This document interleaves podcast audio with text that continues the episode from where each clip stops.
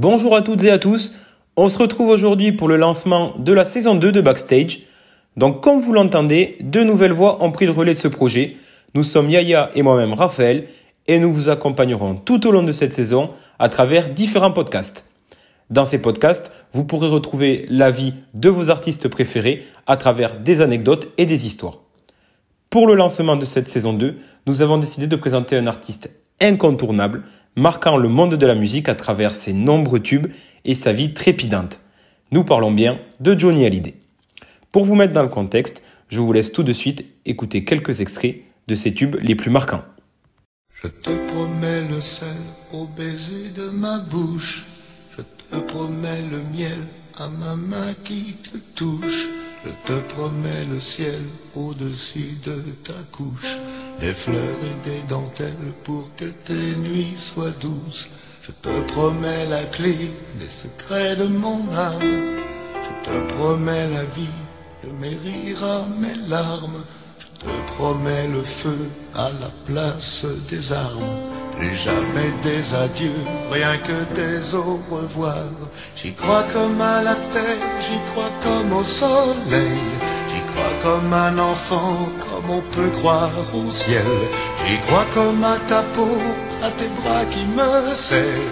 Je te promets une histoire différente des autres. J'ai tant besoin d'y croire encore.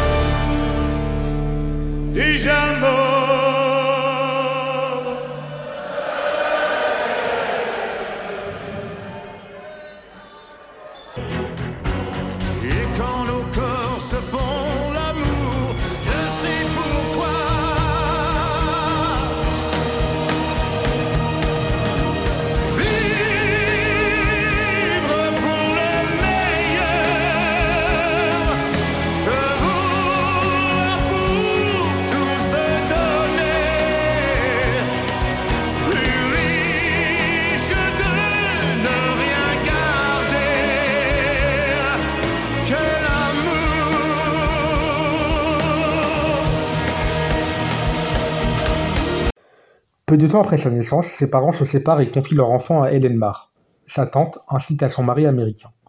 Mère de deux jeunes danseuses, Helen Marr suit attentivement ses filles lors de leur tournée de danse et le jeune Johnny fait également ses différents voyages. Helen et son mari forment à l'époque un duo musical appelé les Hallidays. Johnny baigne donc dès son plus jeune âge dans le milieu artistique et ne tarde pas à se découvrir une passion. Il se met tout logiquement à la danse et également à la guitare.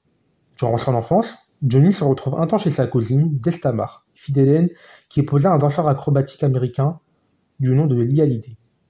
À ses côtés, Johnny va découvrir les arts de la scène, mais également se forger une image de l'American Dream.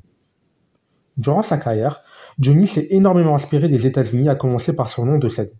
Il amena un style rock and roll qui le caractérisa tout au long de sa vie.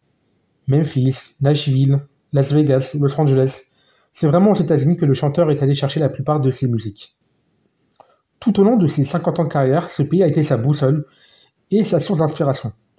Concernant ses inspirations musicales, trois grands noms de la chanson américaine ont permis à Johnny d'affiner son style et son identité visuelle et musicale, à savoir James Dean, Paul Anka et bien évidemment Elvis Presley, qui sera la source majeure de son inspiration étant jeune. Comme il l'a dit dans sa chanson Dans mes yeux, je voulais faire Elvis, je voulais faire James Dean et je suis devenu moi. Concernant sa carrière musicale, dès l'âge de 15 ans, Johnny Hallyday se produit sur la scène du golf drouot. Il s'inspire de ses idoles et il chante des reprises et adaptations françaises de tubes américains.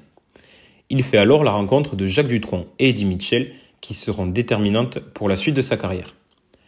À l'âge de 17 ans, il signe son premier contrat avec le label Vogue.